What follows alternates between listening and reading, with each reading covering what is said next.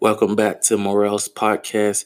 Thank you guys for tuning in today. Um, it's been a while. It's been a couple weeks since I posted a podcast, but today's topic is um, what's what is today's topic? Hmm, let's see. Let's see.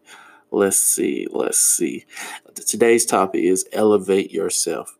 So, the key to elevating yourself, the key to um, elevating yourself is sometimes you have to encourage yourself. Sometimes you have to pick yourself up. Sometimes you have to let yourself know that I can do this every day, letting yourself know I can make it. I can, whatever you're dreaming of, I can do this. Yes, I can. It's, it's just most likely just picking yourself up you know, you got to elevate yourself. You got to tell yourself that you can do this. You can make it. You can you can survive. You can thrive. Not just survive, but you can thrive. You can make things happen.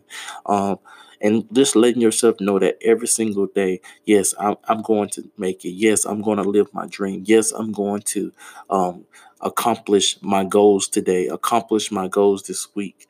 You know, so uh, learning how to elevate yourself, learning how to encourage yourself, learn how to lift yourself up um, when no one else to lift you up you know so just learn how to pick yourself up you know. Sometimes we depend on other people to give us an encouragement. Sometimes we depend on um, maybe social media to encourage us but really we got to encourage ourselves we got to learn how to lift ourselves up. And you know um, the main thing is going to the word of god you know. Go to the word of god. Go go into work go into prayer you know encourage yourself you know. You know sometimes you gotta let yourself know self today ain't today. Today is is not the day for uh for slack for laziness you know. Um so just remember that. So elevate yourself. I'm out